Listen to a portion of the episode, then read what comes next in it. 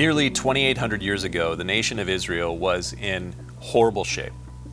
Israel had been divided by a civil war into two kingdoms. The northern kingdom, called Israel, or sometimes referred to in the scriptures as Ephraim, it was filled with all manner of idolatry and immorality. And the southern kingdom, called Judah, was maybe not quite as bad, but they were certainly well down the path toward decline along with the northern kingdom. It is under those conditions that we are introduced to the prophets. The prophets who were formerly in the Old Testament historical books referred to as seers. They had foresight to see the future implications of the present conditions of the people and the nation. When we think of prophets, we oftentimes think of someone with a special ability to interpret dreams or to see visions. We think of them as revealers of secret things. And in some cases, that view might very well be true. But prophets were also those who were wise in the scriptures and they were experts in the law, specifically the book of Deuteronomy. They were students of the law of Moses and they understood the conditional nature of the Torah and what has sometimes been referred to as the Deuteronomic principle they understood, as Moses lays out in the book of Deuteronomy, that obedience to God's commands brings about blessing, and disobedience results in curses or destruction and even exile of the people from the promised land. So, the clear conditional nature of the book of Deuteronomy, that Deuteronomic principle, is really an if this, then that sort of nature. If obedience, then blessing. If disobedience than cursing. So while it is true that some of the prophets, individuals like Daniel and Ezekiel and Isaiah and others, it is true that some of them saw visions and they had dreams about far future events. But more often, the prophets saw the present actions and realities of their leaders and their countrymen and then they mapped out the obvious outcomes of that behavior in light of God's command. Again, if obedience, then blessing. If disobedience, then cursing. We're going to see this very clearly when we get to Deuteronomy chapter 28. And so it was nearly 2,800 years ago, more than 600 years after Moses gave the commands in Deuteronomy, that a young man named Isaiah began to prophesy a powerful message in Jerusalem, the capital of the southern kingdom of Judah. There, in the city of Jerusalem, stood this great temple of God, which King Solomon had built and dedicated about 300 years before Isaiah. There, the people of Judah, they, they sacrificed and they worshiped day after day, with, just continually, with importunity and there, under the shadow of that great temple in that great city of Jerusalem, this zealous young Isaiah proclaimed, The holy city of Jerusalem has become like Sodom and Gomorrah, two cities of antiquity that were destroyed by God for their wickedness. I mean, can you imagine how that message must have been received, or actually not received, completely rejected, really, by the people of Isaiah's day. He says, as he's standing there in the holy city, as he's standing there in the shadow of the temple, this city has become just like Sodom and Gomorrah. And he goes on in his opening words in Isaiah chapter 1. And he says to the people, this is the message that he is proclaiming Judah, you are filled with sin and wickedness, so much so that God does not want your sacrifices. He no longer wants your offerings. He no longer wants your worship from the temple. We read this very specifically in Isaiah chapter 1, beginning at verse 11. Reading from the New Living Translation, Isaiah says, What makes you think I want all your sacrifices, says the Lord? I am sick of your burnt offerings of rams and the fat of fatted cattle. I get no pleasure from the blood of bulls and lambs and goats. When you come to worship me, who asked you to parade through my courts with all your ceremony? Stop bringing me your meaningless gifts. The incense of your offerings disgusts me. As for your celebrations of the new moon and the Sabbath and your special days of fasting, They are all sinful and false. I want no more of your pious meetings. I hate your new moon celebrations and your annual festivals. They are a burden to me. I cannot stand them. When you lift up your hands in prayer, I will not look. Though you offer many prayers, I will not listen. In effect, Isaiah declared to the people of his time, This is God's word to you. God does not want your worship any longer. Your praises are nothing more than lip service. In fact, later in his book, God says, You worship me with your lips, but your hearts are far from me. So God says, I don't want your lip service any longer. Yes, I gave you the command to offer sacrifices and offerings back in Leviticus through Moses, but I am sick of all of your offerings and sacrifices. Yes, I told you to observe the feasts and the Sabbaths, but it has become a meaningless ritual for you to the point that I hate seeing you come before me. And as a result of all this, I no longer am going to listen to your prayers. That, that's a heavy message that Isaiah was really called by God to give to the children of Israel. And God says, I'm not going to listen to your prayers any longer. Why? Why would God say this? What on earth could cause God to have this response towards his people? What exactly was the wicked thing that Judah had done to make God respond in this manner? Well, Isaiah gives us the answer in verse 15 of Isaiah chapter 1. When you lift up your hands in prayer, I will not look. Though you offer many prayers, I will not listen. For, because your hands are covered with the blood of innocent victims. Now, I know when you get right down to it, there really are no innocent victims. All have sinned and fallen short of the glory of God. All we, like sheep, have gone astray. We've all turned everyone to our own way. Theologically, that is a reality, that is true. But what was Judah's great sin? Isaiah goes on to say, speaking the word of the Lord in verses 16 and 17 of Isaiah chapter 1 Wash yourselves, make yourselves clean, put away the evil of your doings from before my eyes, cease to do evil, learn to do good, and here's the key seek justice, rebuke the oppressor, defend the fatherless, plead for the widow. Who were the innocent victims that Isaiah says the people had been taking advantage of? The innocent of Judah that had been disadvantaged during that time. They were the oppressed, they were the fatherless and the widow. Judah's primary wickedness was not idolatry or immorality. Those things were problems for them, but it was the evil of injustice injustice for the poor, injustice for those who were overlooked, and those that had no one to advocate on their behalf. This sentiment is not unique to Isaiah, the psalmist. He prays in Psalm 94, verse 1 O Lord God, to whom vengeance belongs, O God, to whom vengeance belongs, shine forth, rise up, O judge of the earth, render punishment to the proud. Lord, how long will the wicked, how long will the wicked triumph? They utter speech, they speak insolent things. All the workers of iniquity boast in themselves. They break in pieces your people, O Lord, and afflict your heritage. They slay the widow, the stranger, and murder the fatherless. Yet they say, The Lord does not see, nor does the God of Jacob understand. Again, there are those groups that are mentioned the poor, the stranger, the fatherless, and the widow.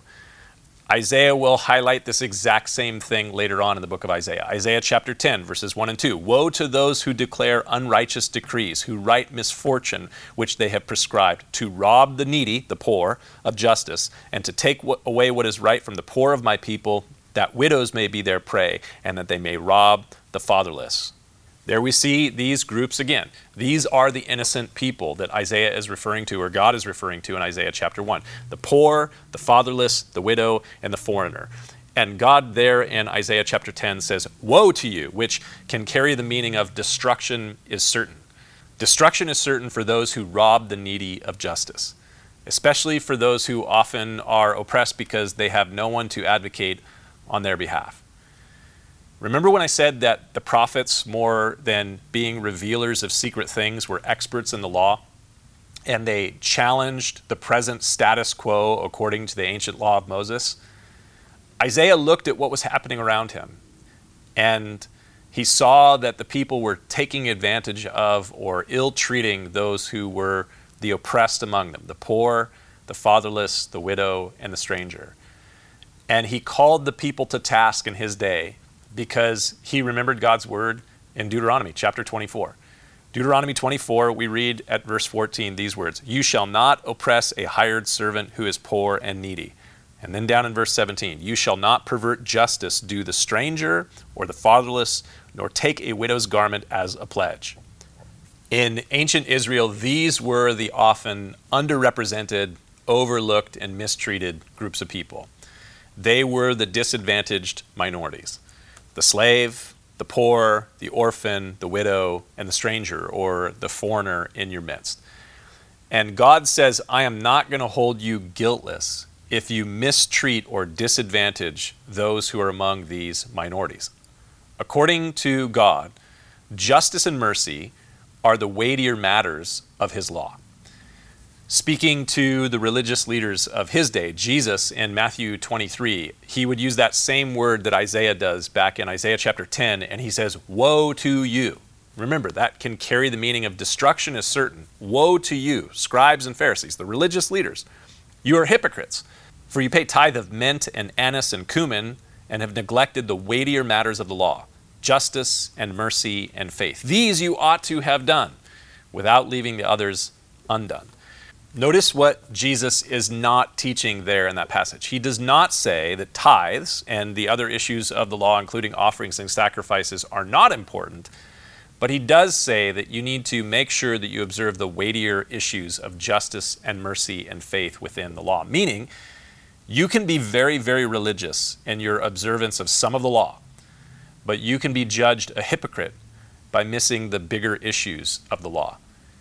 Meaning, you can go to church and you can tithe and you can serve and you can observe prayers and you can observe fasts and feast days and even memorize large sections of scriptures like the scribes and the Pharisees did in Jesus' day, and yet still be a hypocrite in the eyes of God because you are not merciful and you're not kind, you're not faithful, and just in the way that you treat people. And not just the people of the upper strata of society, but those that are often overlooked and mistreated, those at the bottom end of society. So Moses gives commands. In Deuteronomy chapter 24, the passage that we're looking at today, look at verse 14. You shall not oppress a hired servant who is poor and needy, whether one of your brethren or one of the aliens, a foreigner, who is in your land within your gates.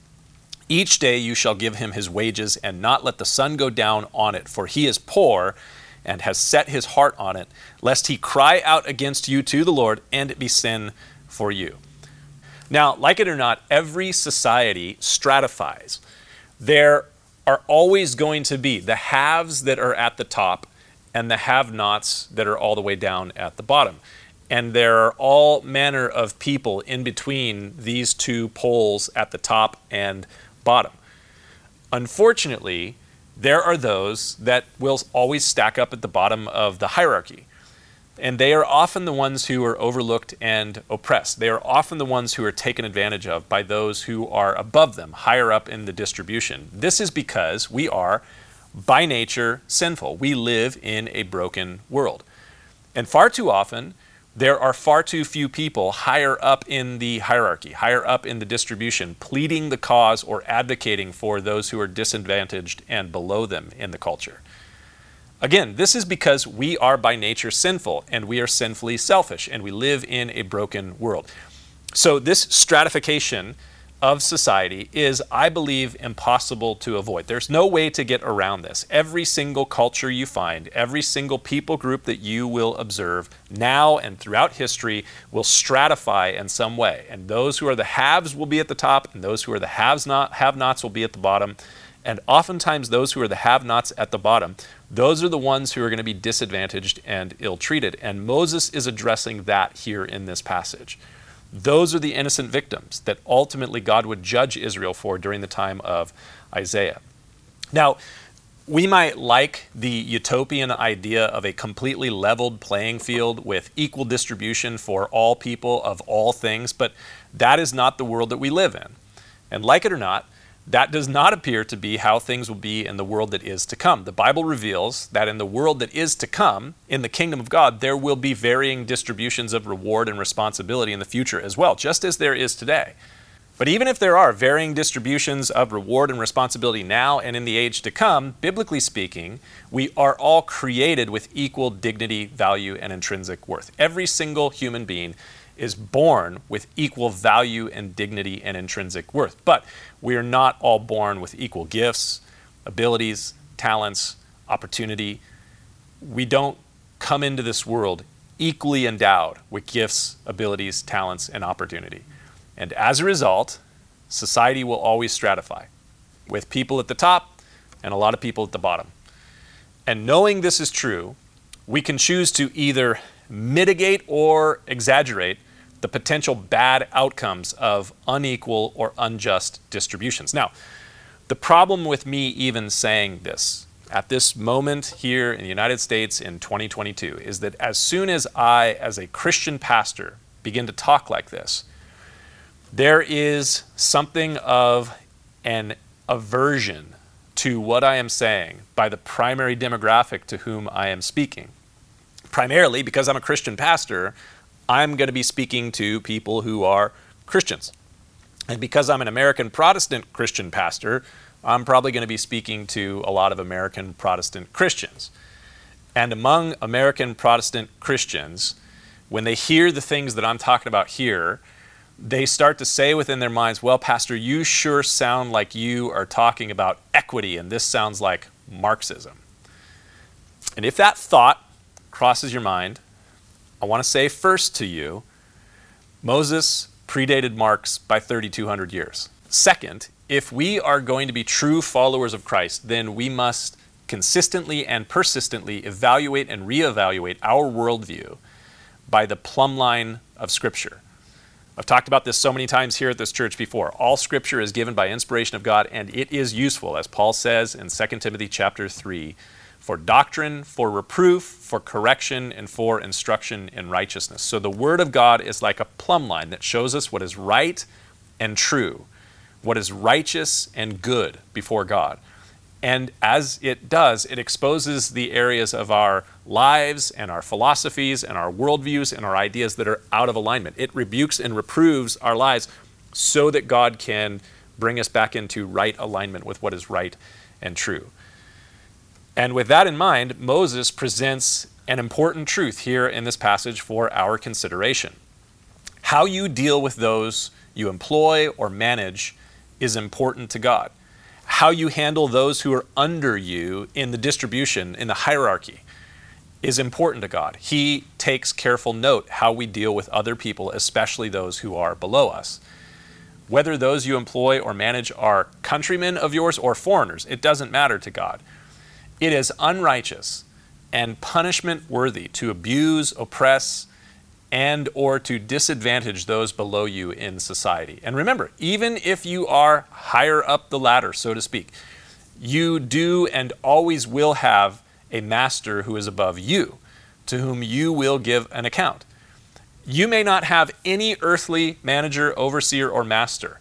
You have no one who is above you because you're at the very top of the pie, if you will. But you will always have a master in heaven. Therefore, make sure you deal justly with those under you, lest the person under you, as Moses says here in this passage, cries out against you to the Lord and it becomes sin for you. And note that this is not an Old Testament principle only. This is also in the New Testament. We find in the New Testament book of Colossians, chapter 4, Masters, you who are at the very top of the pie, if you will, give your bondservants, those who are below you, what is just and fair, knowing that you also have a master in heaven.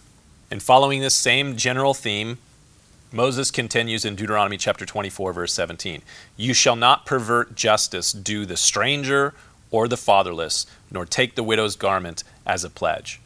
Moses gives four basic classifications in the culture that we need to make sure that we are defending and advocating on their behalf, to offer them justice and to make sure that we are defending their cause.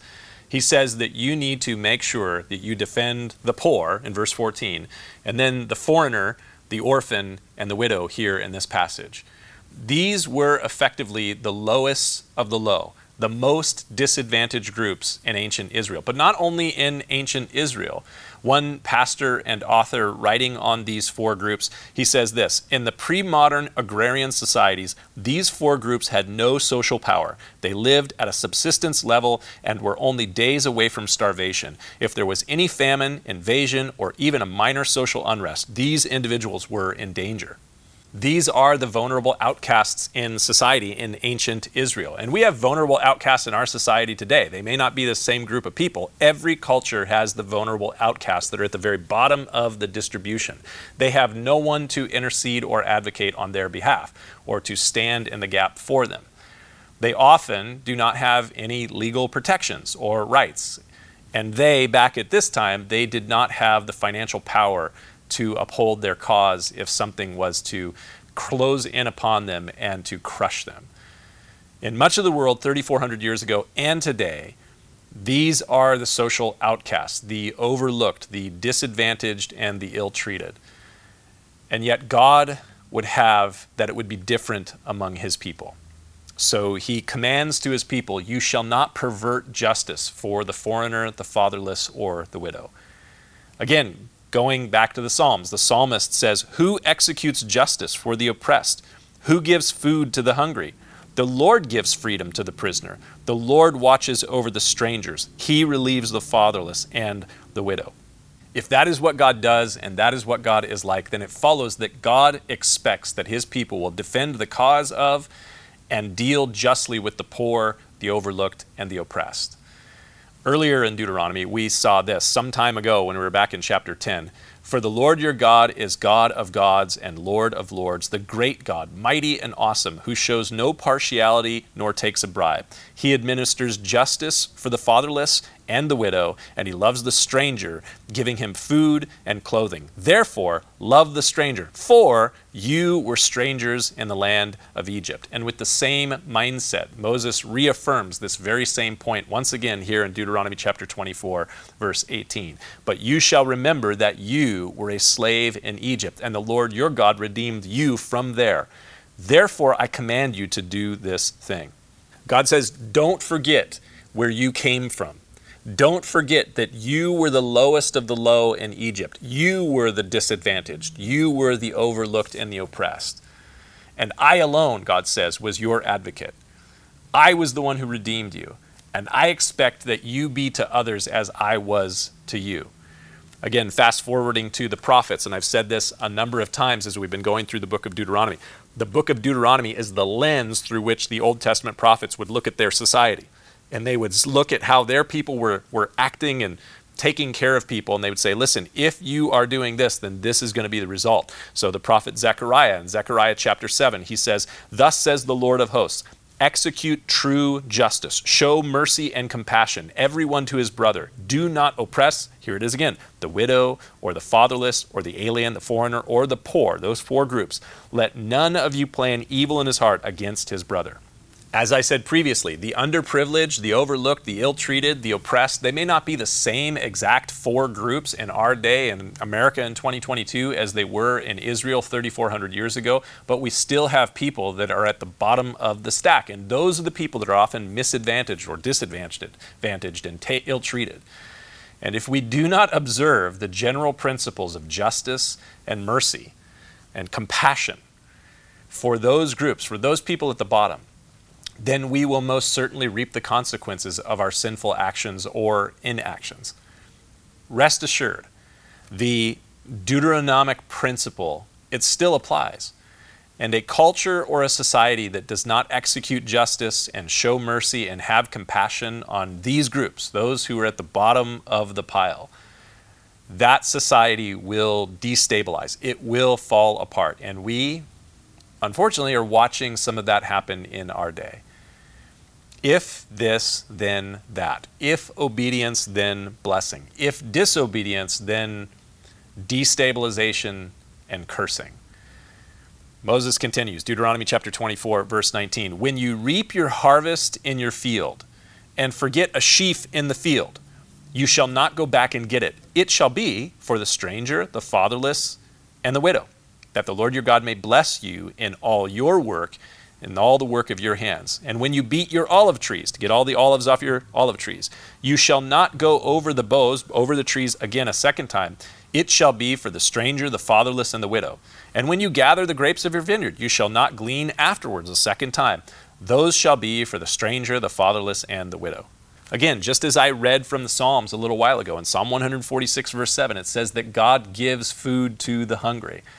And here's one of the ways that God commanded that his people would provide for the general welfare of the poor. Not just the poor, but the foreigner and the fatherless and the widow. These four groups within the culture. God is the great giver to those who are in need, and he commands that his people be as he is in their giving. And so we read on in verse 22 And you shall remember that you were a slave in the land of Egypt. Therefore, I command you to do this thing. God just keeps saying, Remember, remember, remember that you were a slave in Egypt. Remember where you came from. You were without hope. You were without an advocate. There was no one to come and stand in the gap as your mediator. More than 600 years after Moses, when Israel was blessed and secure in the promised land, they became forgetful, which is often what happens to us.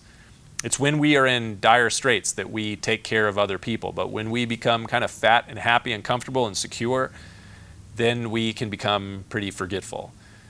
And when the people became forgetful during the time of Isaiah, they did not defend the cause of the fatherless or plead on behalf of the widow.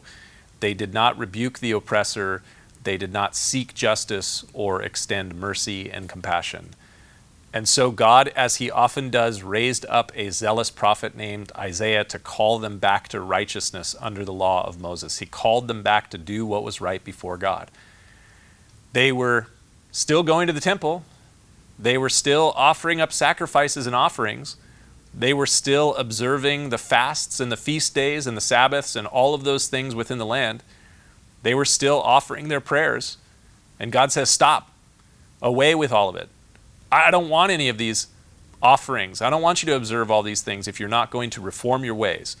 And if you don't, then I'm going to remove you from the land. And Isaiah's opening proclamation in Isaiah chapter 1 from the Lord is, is this clear thing as he says, You guys are in the wrong. This is what God says to the people. Isaiah chapter 1, verse 18 Come now and let us reason together, says the Lord. Though your sins are like scarlet, they shall be as white as snow. Though they are red like crimson, they shall be as wool. If you are willing and obedient, you shall eat the good of the land. But if you refuse and rebel, you shall be devoured by the sword, for the mouth of the Lord has spoken it. I am sure that those words from Isaiah, this zealous young prophet there in Jerusalem under the shadow of the temple, I'm sure that those words were hard for the people of Judah and Jerusalem to hear. I'm sure that there were plenty of people who kind of turned a deaf ear to Isaiah as they made their way up to the temple to offer a sacrifice. Some probably even mocked him, maybe even some spat upon him. It isn't easy for us to receive correction. But as I said previously, it is important that we, from time to time, evaluate and reevaluate our, our worldview, our philosophy, and our culture. And so we, we kind of have to take the scriptures, the book of Deuteronomy, the Deuteronomic principles of the law that we read here in this passage and look at our own culture through the lens of the Word of God. Do we defend the cause of these oppressed groups, maybe the refugee and the foreigner, the alien in our midst? Do we plead on behalf of the poor and challenge the thinking that gives more power and wealth to those that have the most? Or do we say, that sounds like Marxism? It's not Marxism, it's Deuteronomy, it's God's law. God would say, Come now, let us reason together. Remember that you were dead in your trespasses and sins. You walked according to the course of this world. You conducted yourself according to the lusts of your flesh. You were without hope in this world, but God, who is rich in mercy because of his great love, he redeemed you and he rescued me so that in the ages to come he might show the exceeding riches of his grace and his kindness toward us in Christ Jesus. For by grace are you saved, through faith, that not of yourselves, it is the gift of God, not of works, lest anyone should boast. For we are his workmanship, created in Christ Jesus for good works, which God prepared beforehand that we should walk in them. God rescued and redeemed you from that place of being dead in trespasses and sins, without hope in this world, walking after the lusts of your flesh in this world. Remember, remember that you were a slave to sin in your old life in the proverbial Egypt, and God rescued you and brings you into a new and great promised land. But there, in that place, remember, remember, remember where you came from and have mercy and grace and compassion. The same kind of mercy and grace and compassion that God had for you when you were in that pitiful state. Have mercy and grace and compassion for those who find themselves in that place today. Remember. And that's exactly what we're going to do here today. We're going to remember by partaking of communion. I hope that maybe you have some bread and some juice to partake of communion at home. If you don't right now, you can do this another time throughout this week. Remember, Jesus, on the night that he would be betrayed, on the night before he would be crucified, he took the bread and the cup, and he told his disciples to do this often in remembrance of him, to remember how they were lost and dead in sin. But Jesus came to redeem them because of his mercy and his grace and compassion. And on that night that he would be betrayed by one of his own, the night before he would be crucified by his own people, he took bread and he blessed it and he broke it and he gave it to his disciples and he said, Take, eat. This is my body, which is broken for you. Do this in remembrance of me. So if you have some bread, you can partake of it with us as we just remember what Jesus did for us, showing his mercy and his grace and his, his compassion. When we were without a mediator, when we were without an advocate, he was our mediator, standing in the gap, broken for us. So we partake together to remember his body broken for us. In the same manner, the scriptures say he took the cup and he said, This is the blood of the new covenant, my blood which is shed for many for the remission of sins. He came to die for us. He who was rich became poor for our sakes, that we might, through his poverty, become rich. And he did this all because of his grace, because of his mercy, because of his love. And so we remember we were dead in trespasses and sins and his blood was shed to rescue and save us. What a wonderful thing. Father God, we thank you so much for your grace and your mercy. We thank you for this way that you have given us something tangible to remember what you've done for us. And I pray in remembering your grace and your mercy and your compassion for us on the cross, that through that we would be stirred to have the same kind of mercy and grace and compassion for others. Sometimes it's easy for us to overlook those people who are below us, and yet you want us to have mercy and grace and compassion, to extend your love and your grace to them. And maybe that's in a very tangible way to take care of their need, but it's also in the spiritual way of bringing them the gospel. So, God, I pray that you'd stir our hearts as we remember what you have done for us that you would stir us to compassion and grace and mercy for those who are below us. Because just as you did during the time of Isaiah, you will judge those who do not defend the cause of the fatherless, the widow, the foreigner, and the poor. Lord, help us to be those who are willing and ready to give even just a cup of cold water to the one who is thirsty. Because as you said in Matthew 25, insofar as we have done this for the least of these, we have done so for you. God, help us to be those who are committed to mercy, grace, compassion, love, justice, and mercy. Because you have shown us, God, what is good and what you require of us to do justly, to love mercy, and to walk humbly before you. God, help us to do that, we pray. We ask this in Jesus' name. Amen.